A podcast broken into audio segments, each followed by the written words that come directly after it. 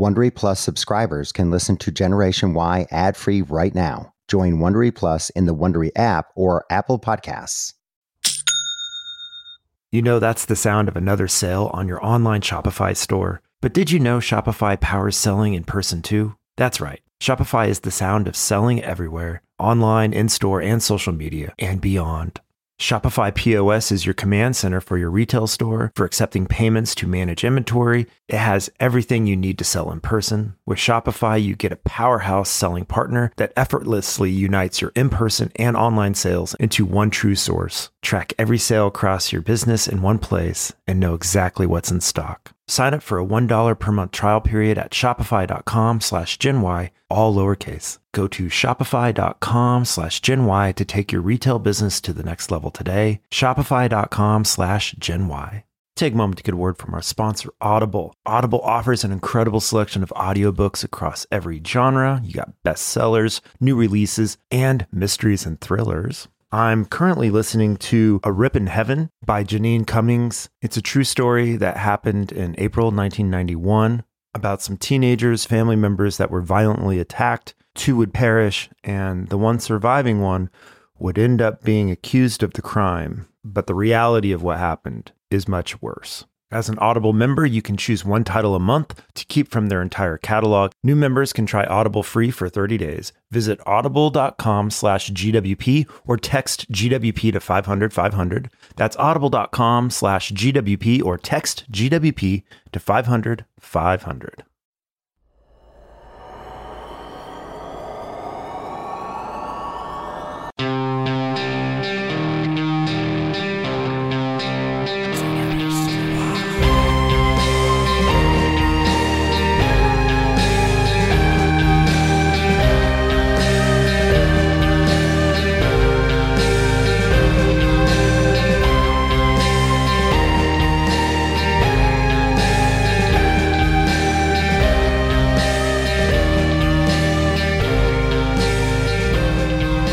You doing tonight, Aaron? I'm doing pretty good, Justin. Thank you for bringing me something to drink. No problem. Uh, what is Black Butt Porter? Black Butte Porter. No, whatever. The E silent in my world. Uh, CrimeCon 2017, Generation Y podcast will be there. Will you? If you haven't heard of CrimeCon, it's a weekend of motives, murder, and mystery. Other podcasters will be there. There's all kinds of different exhibits and events and panel speaking. There's going to be uh, investigators and authors and podcasters there, all doing different things and talking about different cases. Should be pretty fun. Save 20% on tickets now using our code E GENWHYCC20. That's E GENWHYCC20. What else do we need to talk about, Aaron?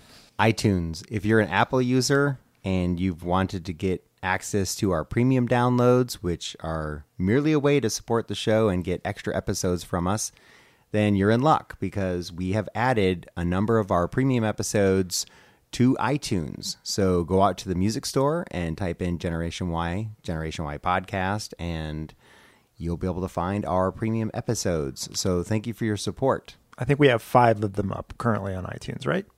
Yeah. Yes. Cool. We, we put up the five that we feel most needed to be up there.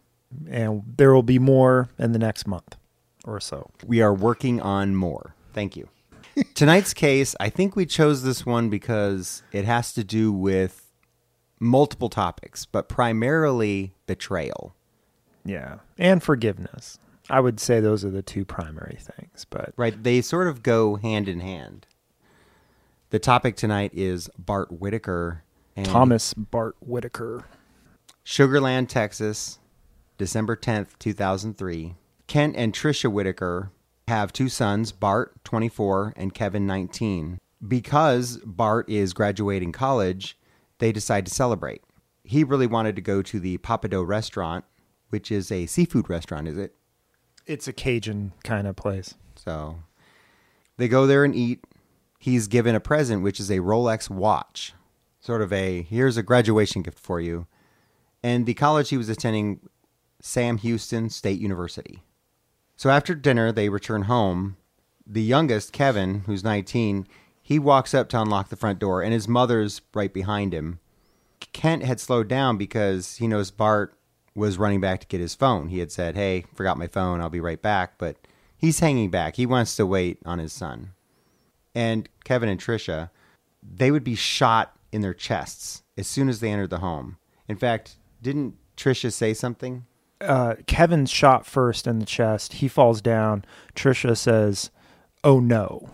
And the father, Kent, he kind of flinches and turns to the side. So when he's shot, it's he's hit in the arm or his shoulder or his his upper right chest, which is kind of his shoulder, but from the front. But he misses the center mass shot, so he ends up living. But he does fall down, and his father will yell out to his son and wife, "Are you okay?" And he only hears gurgling coughs. And the gurgling, they find out it's Trisha, and it's because her lungs are filling with blood. Bart will run past them and chase the alleged intruder gunman through the house and into the kitchen. The gunman would escape. From there, Trisha would die at the hospital. Kevin was pronounced dead at the scene. Kent and his son Bart both suffer injuries to their upper right arm, shoulder areas. And the police, of course, would want to talk with them.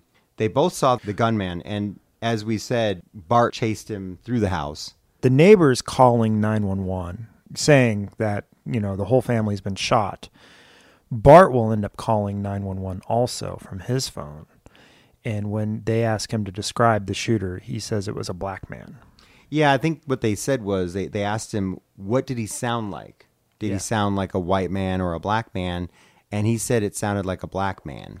Now, Kent would give his description. He said that he could see the skin in the eye holes of a mask, and he said it was white skin.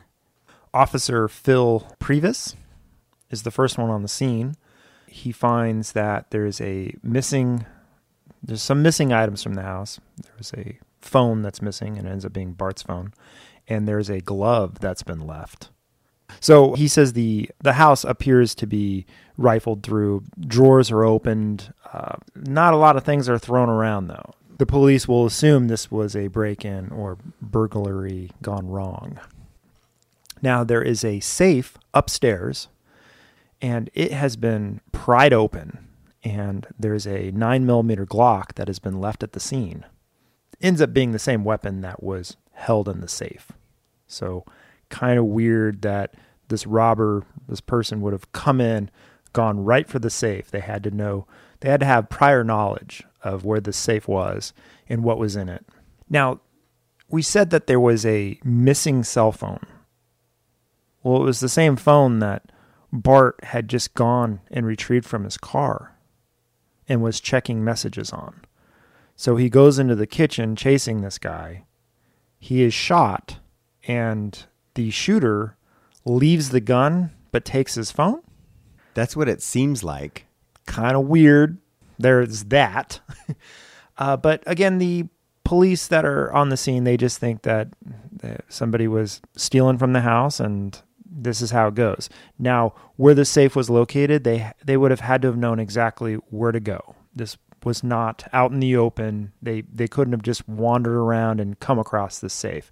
They went directly to it.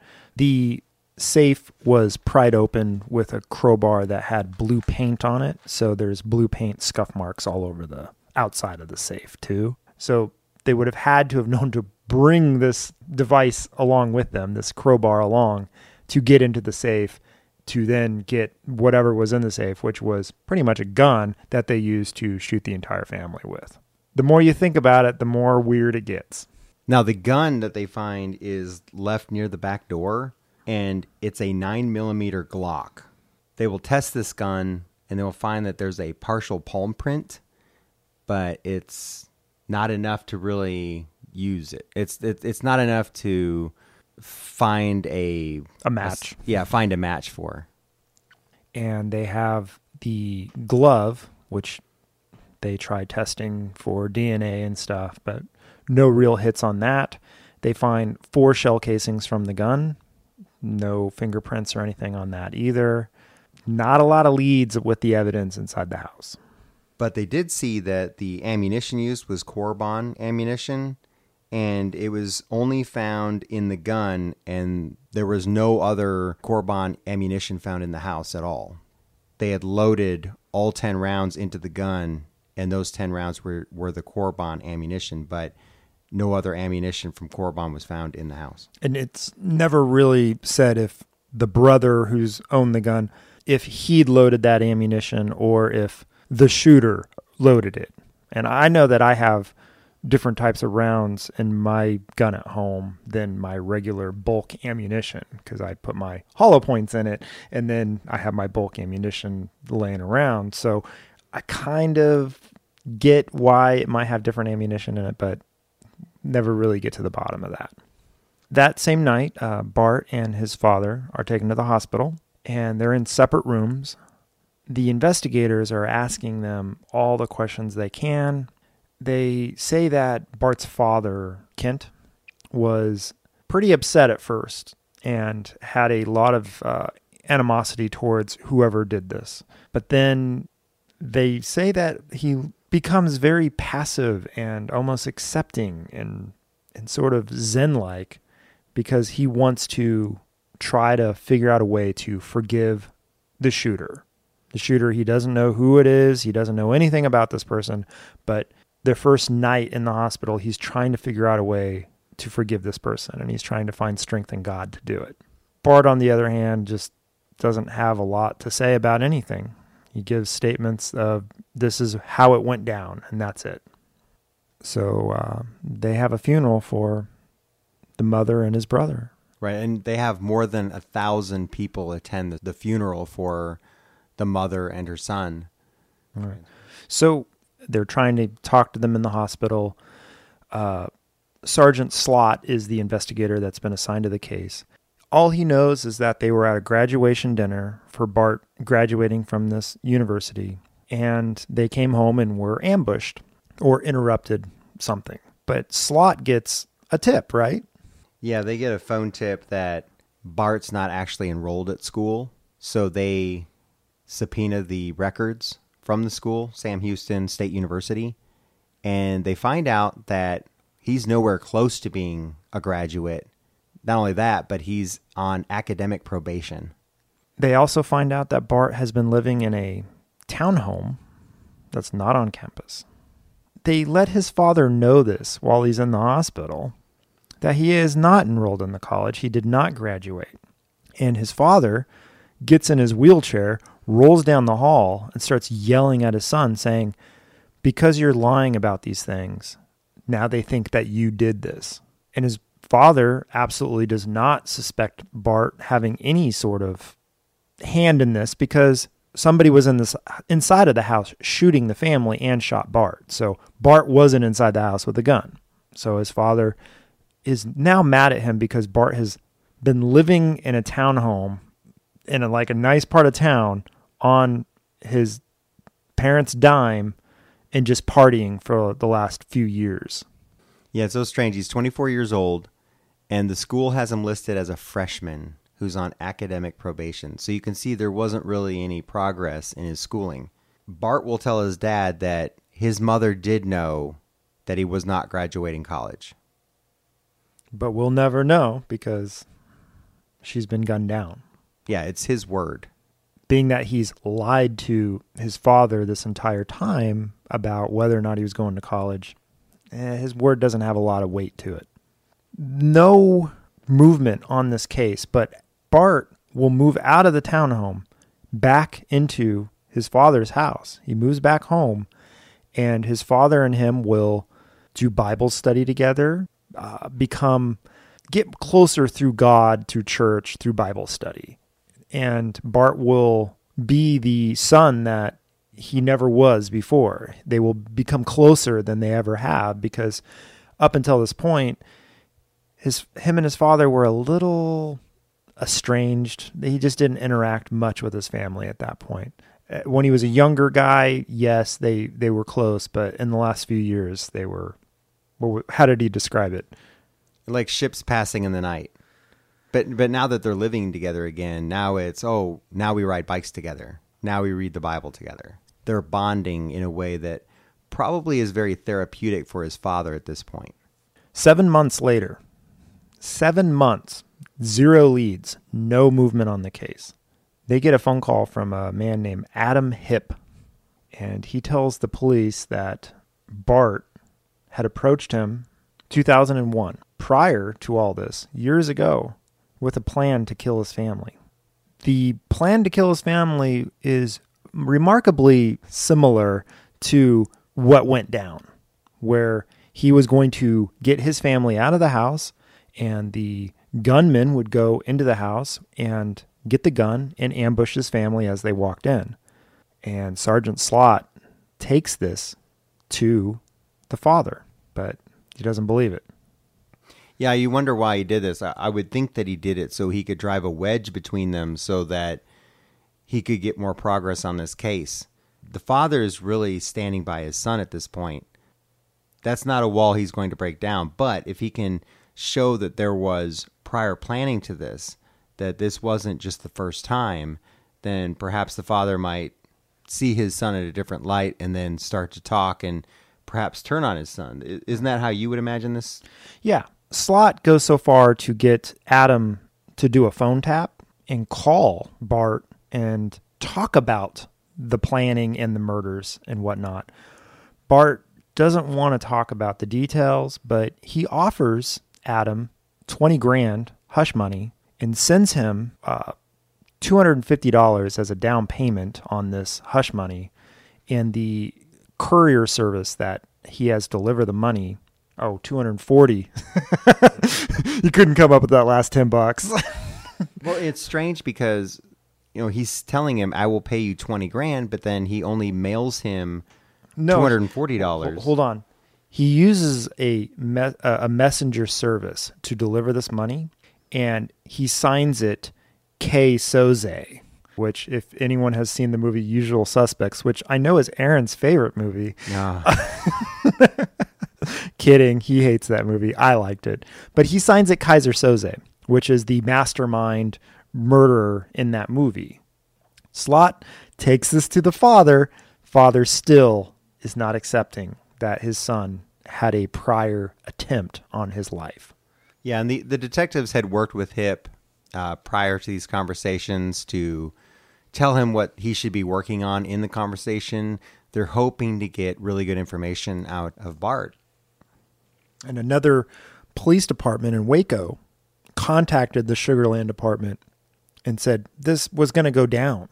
And they actually contacted his father two years prior, said, This is a real threat. But again, Kent did not believe it, would not accept that this is a real threat and that his son Bart would do anything of the sort. The interesting thing is he told the detectives that, but then he still did go to Bart and asked him about it. Bart said, "No, no, no." I, I think he said something like, "Oh, I was drinking. You know, we were just talking, and it, it wasn't anything." So Kent dropped it. Kent and Bart are very close now because he's living back at home. But because Sergeant Slot and these other detectives are reaching out to him, he sits Bart down and asks him directly. He says, I've already forgiven the shooter. You tell me if it was you or if you had anything to do with this. And Bart says, No, I did not, Dad. But he informs Bart that the investigators are looking at him as the prime suspect. And that this is when Bart flees and he dumps his SUV and disappears. Yeah, he leaves it outside of an apartment building. And yeah, he leaves his vehicle running. It's a Yukon, and he's gone. Where he goes, we know now that he goes to Mexico. He goes 50 miles south of the border, and he has purchased someone's identity from them, a man named Rudy Rios. So Bart now is Rudy Rios and he has a backstory. He was a soldier, he's wounded, and he didn't want to go back to military service. So he's hoping people won't talk about him. Please don't give me away. I just I just want to be happy. Yeah, he's kind of playing an AWOL kind of soldier who's been wounded in the war. And these this family takes him in and says, we'll, we'll take care of you. And he's going to their church and a good Christian. He fled in late June of 2004, just to give you an idea of the timeline here. So it's about within seven months or so of the actual attack on his family. Still, detectives have not actually made a move on him. He just felt the heat and wanted to get out. But something disturbing happens because while he's down in Mexico, he meets this woman at church. Her name is Cindy Lucilina, and she played the guitar in the church. She seems taken by him. They get close, and her family will end up hiring him to work at their family business. It's a furniture store. Her father says that they take him in as their son, like one of the family. So he is very much accepted, and they don't think much about him, and they believe his story about being wounded in the war. Take a moment to get a word from our sponsor, SimpliSafe. Did you know that according to FBI property crime data, most home break ins happen in broad daylight? As the day goes longer this spring, protect your home with SimpliSafe. It's the award winning home security system I use and recommend. Both experts and customers love SimpliSafe for its comprehensive protection. It was just named Best Home Security System of 2024 by US News and World Report. Its advanced technology protects every home window and door, while cameras keep watch for suspicious activities 24 7. There's no long term contract. You'll get the emergency response you need at half the cost of traditional home security at less than a dollar a day. You install the system your way. It's easy to do it yourself. I did mine. It was about 20, 25 minutes from start to finish. But if you're not comfortable with that, you can have the professionals do it. Protect your home today. Generation Y listeners get a special 20% off any new SimpliSafe system when you sign up for Fast Protect monitoring. Just visit simplisafe.com slash gen y. That's simplisafe.com slash gen y. There's no safe like SimpliSafe. Take a moment to get a word from our sponsor, DoorDash. If you're looking to get more from delivery, you can get it with Dash Pass by DoorDash. Plus, you can get 50% off up to a $10 value when you spend $12 or more after signing up for Dash Pass. Dash Pass is only $9.99 a month. You get special access to exclusive promotions, member only menu items, and with Dash Pass, you get $0 delivery fees and lower service fees on eligible orders. I use it all the time. Sometimes I just can't leave the house. I have too much going on. I got to edit, and uh, I'll get my food delivered today. Open the door to $0 delivery fees and more. Sign up for Dash Pass today, only on DoorDash. That's 50% off up to a $10 value when you spend $12 or more after signing up for Dash Pass. Use code GENY24. That code again, GENY24. Subject to change, terms apply. But while he's spending time with Cindy, she ends up getting into an argument with her mother and she breaks her guitar. She's that upset. There's Rudy Rios and he's comforting her and he says, No, no, no, calm down. Everything's going to be okay. We can just kill your parents. Just matter of factly, we can just kill your parents because that's the solution. That will take care of all of her problems. She wouldn't ever have another argument with her mother. And I, at this point, she's a little weirded out by by Rudy too. This to me is a very telling moment because up to this point, you have this well regarded family, the Whitaker family. They live in a nice area, they're successful, they're considered a very moral family. The eldest son has now gone on the run and he's under an alias, but he's taken in by this family. It just pops out of his mouth, like you said, very casually we can just kill your parents. No problem. These aren't people that have known him, they're getting to know him. This is not something he said you know, 15 months or 25 months later. He says this as if it's almost normal. Investigators have been stalled for about two years when a man named Steve Champagne pays them a visit. Yes, this is in what did it say August of 2005. He comes in and tells them, I was the getaway driver that night. Chris Brashear was the shooter, and Bart was the mastermind behind it all. He tells them everything. You know, this guy just walks in out of the blue, tells them the story. He also tells them there's a duffel bag at the bottom of a lake, and it will have everything that you need.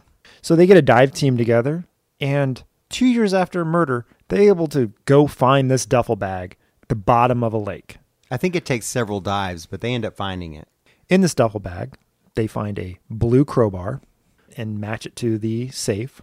They find a glove that looks remarkably similar to the one that was left at the scene. And they find a water bottle. And they take the cap off and they swab it. And they get a DNA profile that matches Chris, the gunman. So now we're not talking about just someone's word here. Now we have DNA evidence. They also find bullets in this bag. What kind of bullets were those? CorBon. Oh, yeah. And the last thing they find is Bart's phone. Now, it's hard for them to say this is Bart's phone, but I mean, come on.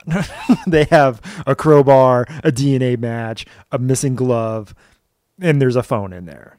And that was the only thing missing from the night was Bart's phone, which why the assailant would take the phone but leave the gun doesn't make any sense. So Steve has blown this whole thing up. They know exactly what happened, Yeah, this is not a who done it. but they still don't know where Bart is. But they they arrest Steve and they arrest Chris.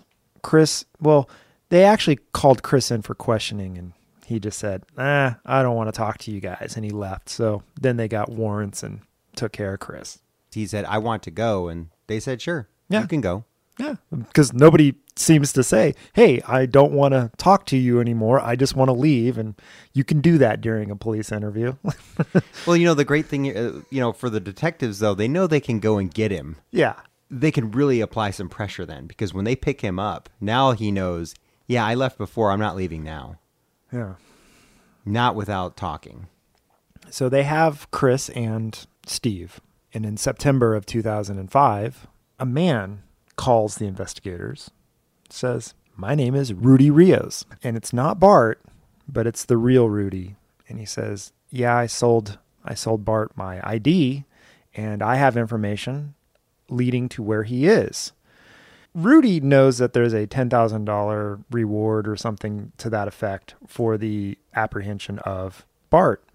He's calling collect this money. He's, he's like, I know where he is, so give me the reward. That'll be nice. He'll get paid twice. Yeah. Yeah. He got one for his ID and one for, you know, Turning that guy in. They have Bart arrested and extradited back to the States. So he spent a total of about 15 months in Mexico as a free man. in the car ride back uh, with Sergeant Slot. Sergeant Slot is trying to figure out like how did you accomplish this? How did you get Steve and Chris to do this? And Bart says, I just told them my family was rich and I just offered them whatever they wanted. He says, Well, did you pay them? He says, No. You didn't pay them a dime. A getaway driver and a hired gunman. And he just got these guys to do this.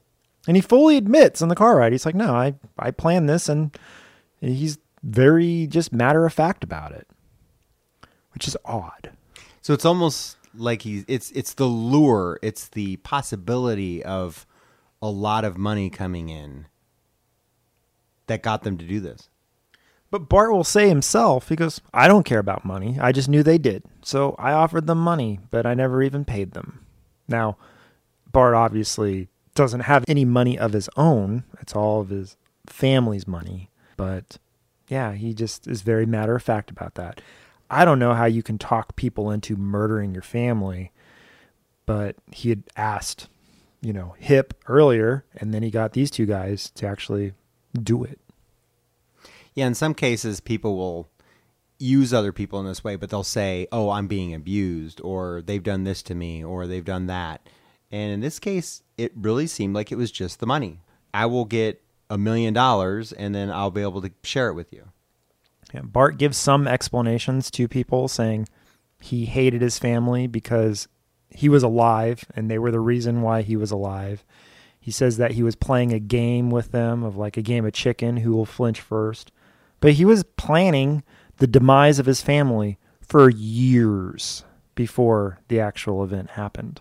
Right. This is where we get into the why of it. Why did he do it? Now, Bart has his own answer for this, and like you already said, he blamed them for his his being alive, which is a very strange reason. But he also says that he blames them for the man he had become. And we get into this situation where he compares himself to his brother Kevin a lot. And he sees Kevin as this successful and loved son where he feels like a failure and not as loved. Kevin's the the perfect child and he's nothing. So he's trying to show that oh, I'm going to college and I'm doing all these good things and it's all a lie. And when that comes to a head, it's like his whole world's shattered now. Keeping up with the Joneses. Yeah. It's that I'm not as successful as these other people or as my own brother. And it creates this animosity. Now, that's if you trust Bart's word. That's what he is telling everyone. His father doesn't seem to think there was any problem in the household ever growing up. He feels that even after this event, things got really good between him and Bart. And he uh, even says something to the effect of, you know, this is God's way of bringing us together closer or something. Well, as we as you talked about, he wanted to forgive whoever had done this. Well, there's a moment when he visited Bart and he hadn't seen him in 50 months because Bart had fled the country. He said they were separated by this what he describes as bulletproof glass. He said he looked down and I think I told him that I missed him and he looked good. And Bart said, Dad, I'm so sorry. I'm sorry for everything. I'm going to do everything in my power to make things as easy and painless for everyone. And Kent said this is when he realized that his son was guilty and ready to confess. It's that moment where, up till now, Kent really wasn't accepting it fully that his son could have been behind all this. But because of this moment where his son is looking him in the eyes and apologizing, not saying he did it, he's saying, I'm so sorry. So it's, it's inferred. But Kent takes it as he's ready to talk, he's ready to just come clean about everything. And I think this in my opinion, reinforces Kent's decision to forgive because he feels like there's remorse here, that his son has understood the impact of what he's done and, and why it was wrong. They have all these guys. They try Steve and Chris.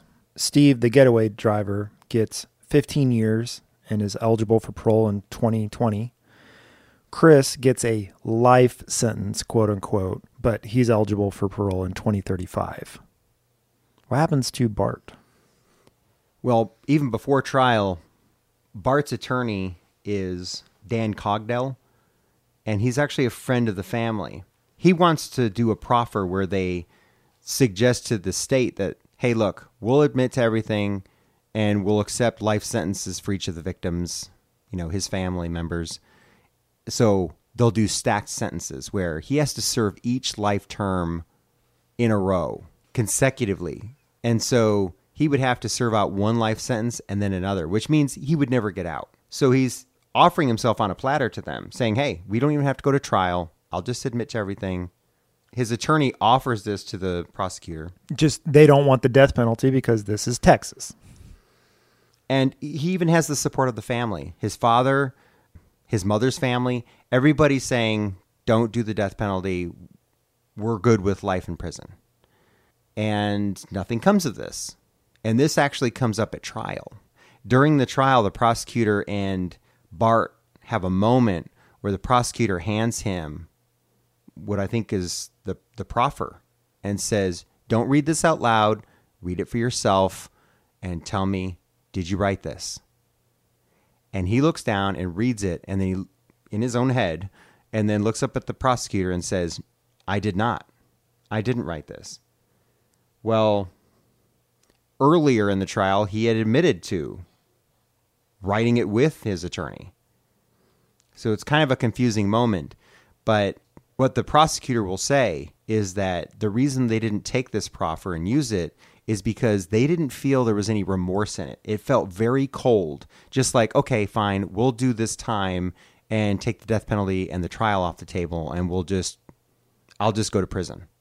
And maybe it's because they're in Texas. Mean, you know, it feels like a Texas thing where they say, you've done this horrible, horrible crime.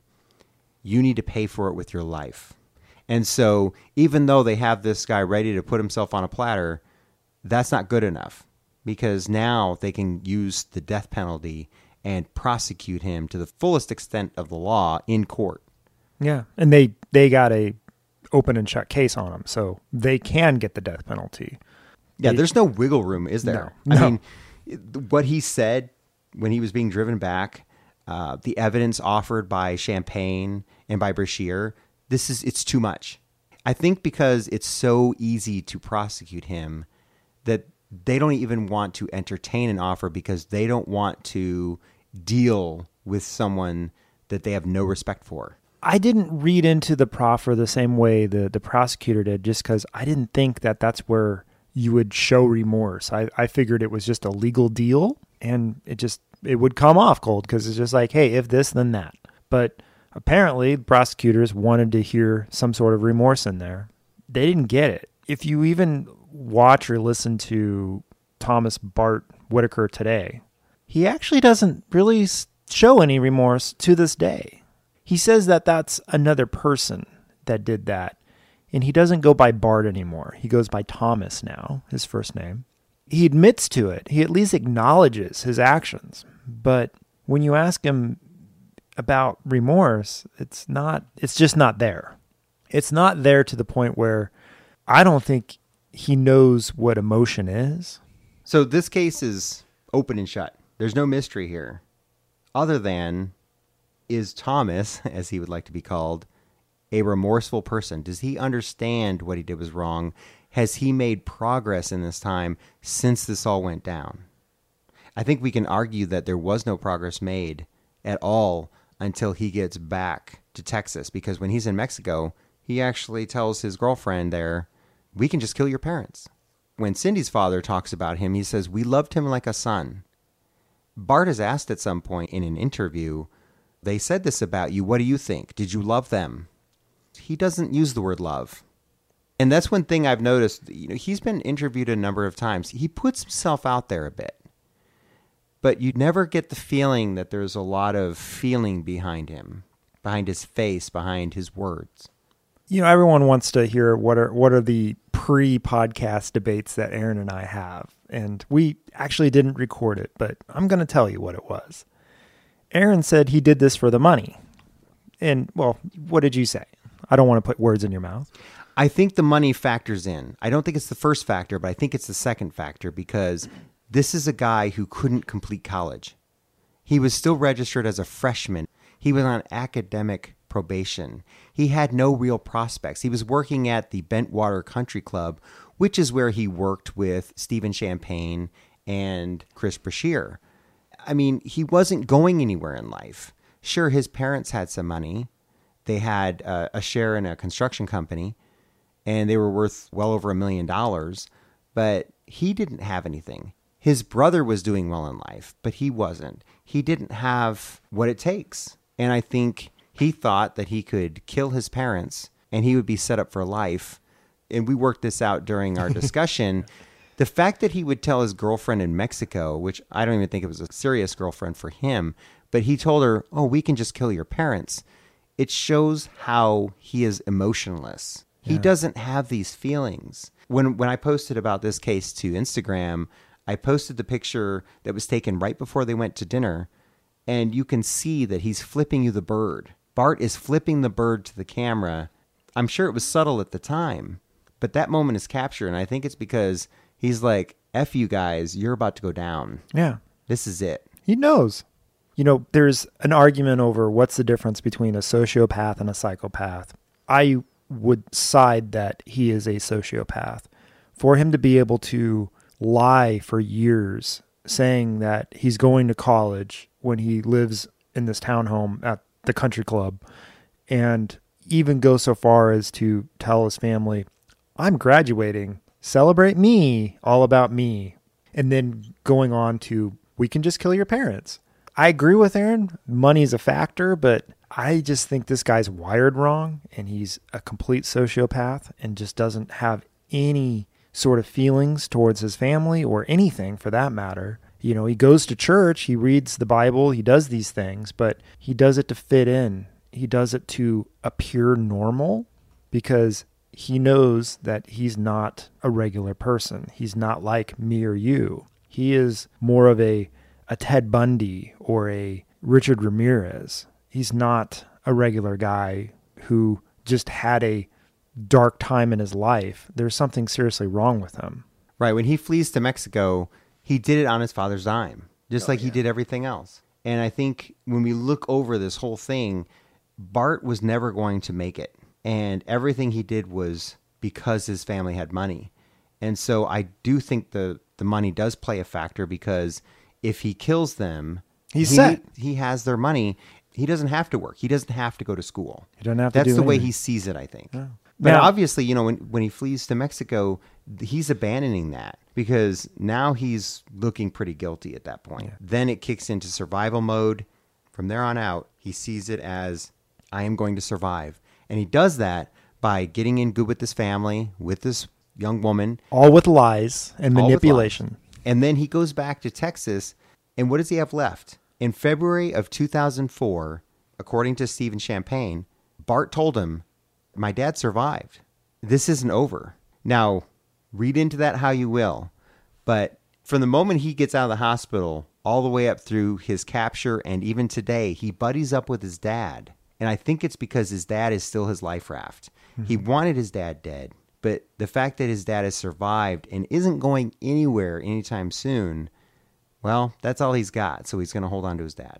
Yeah, but does he actually have a real relationship with his dad? His dad absolutely feels like they do. And his dad visits him on death row once a week and they connect and they talk and they bond. And that bond is very, very real to his father. And you can't deny it.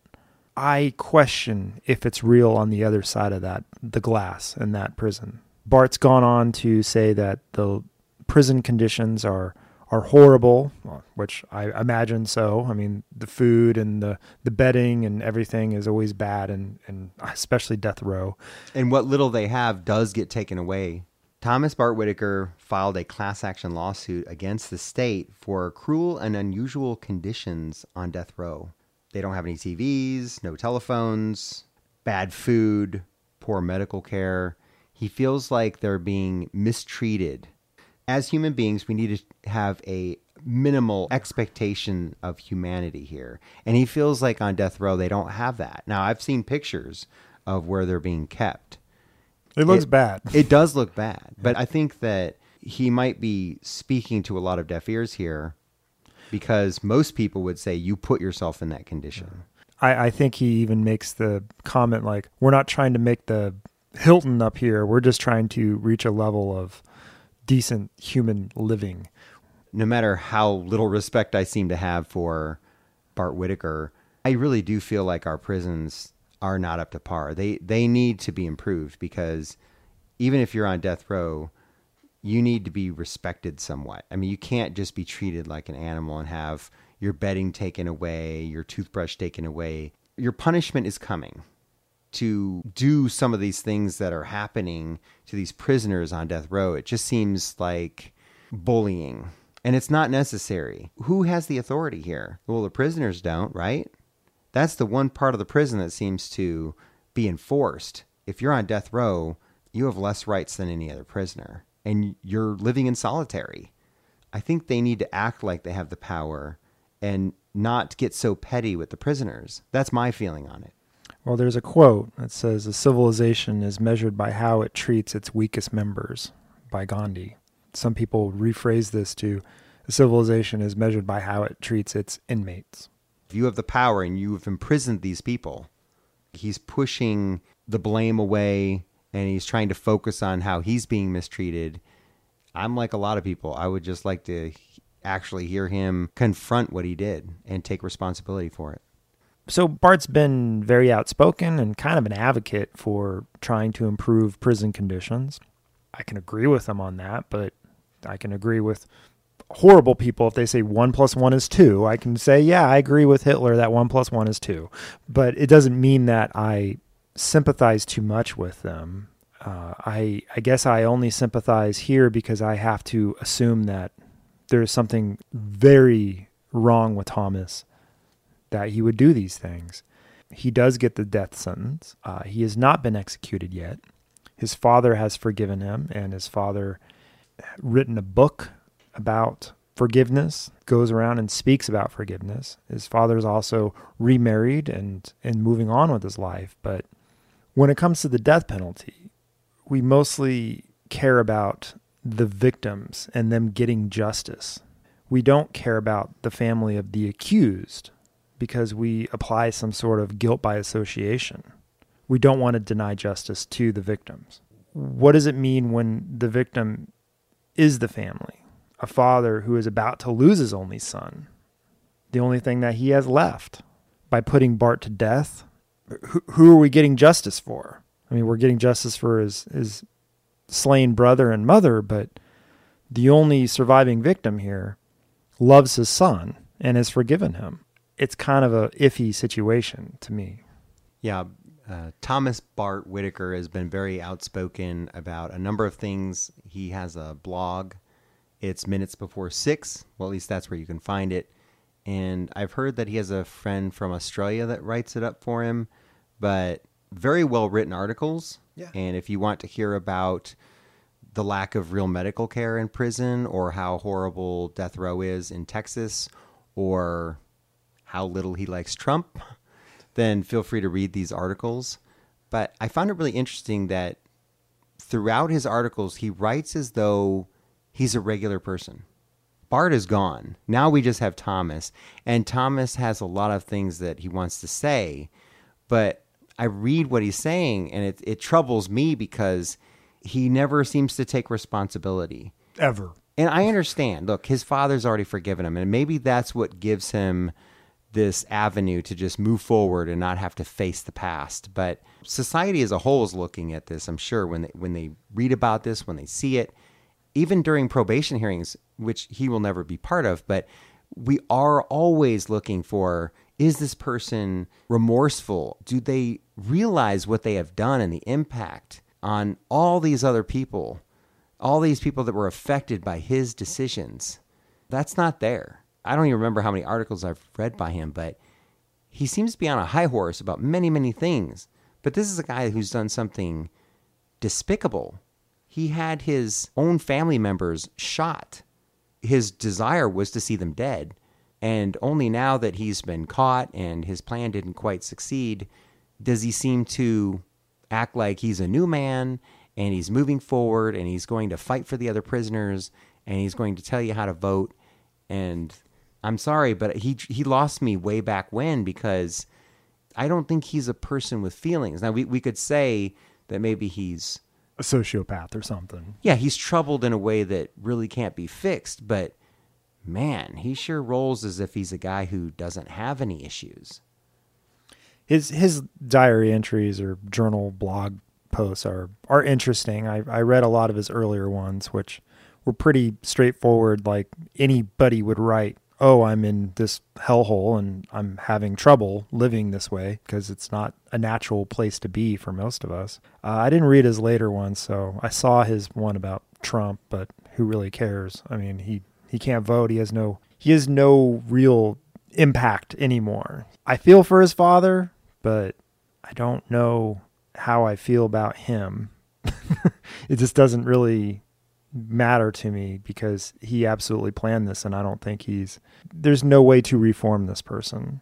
I don't think if you let him out, I would still consider him a danger to society.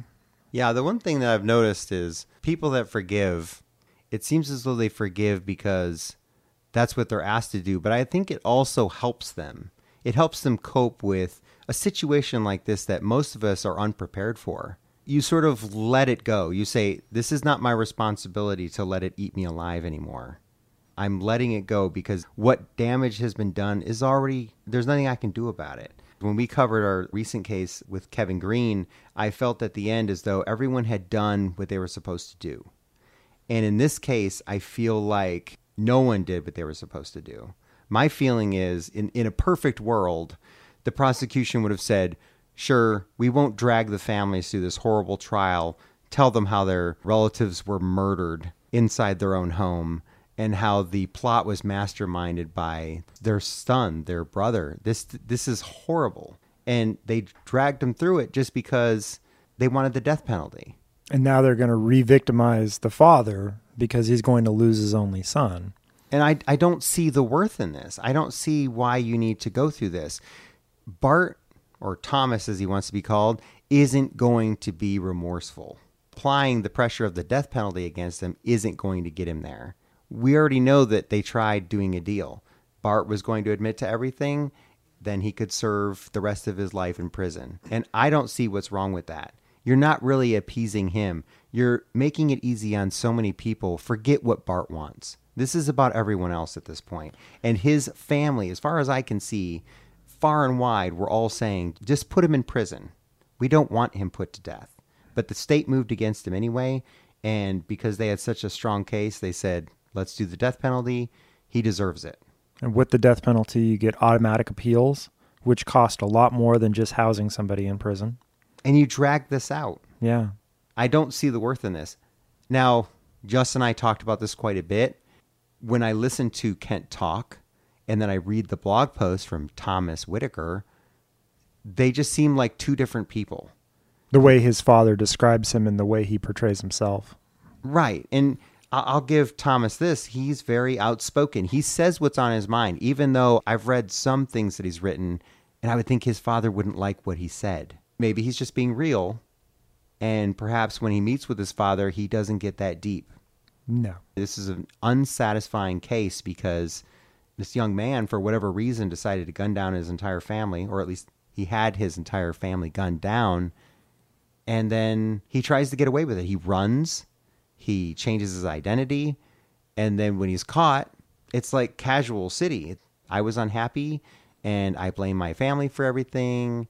I don't really need the money, but there's nothing here to really hold on to. At the end of this case, I feel like Thomas Bart Whitaker is an incomplete human being. He's not a whole person. There's something wrong with him.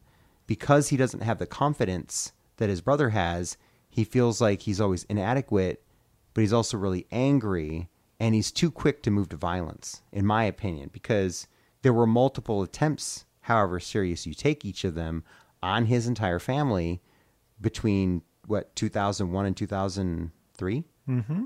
and hear him tell it it's you say you're going to do these things but you don't really know how serious it is until it actually happens. He says that and again it, it backs up my feeling that he's not taking anybody seriously. He likes to make it sound like this was all casual and it somehow came together and it reminds me of the pamela smart case where she says oh well it wasn't that serious. I wouldn't have done something like that. I wasn't the trigger man. right. I didn't do this. Someone else pulled the trigger. It's a level of dismissive evil that you don't see very often. But I, I can't say that I question his dad's love of God or his own son because that just seems like a given to me.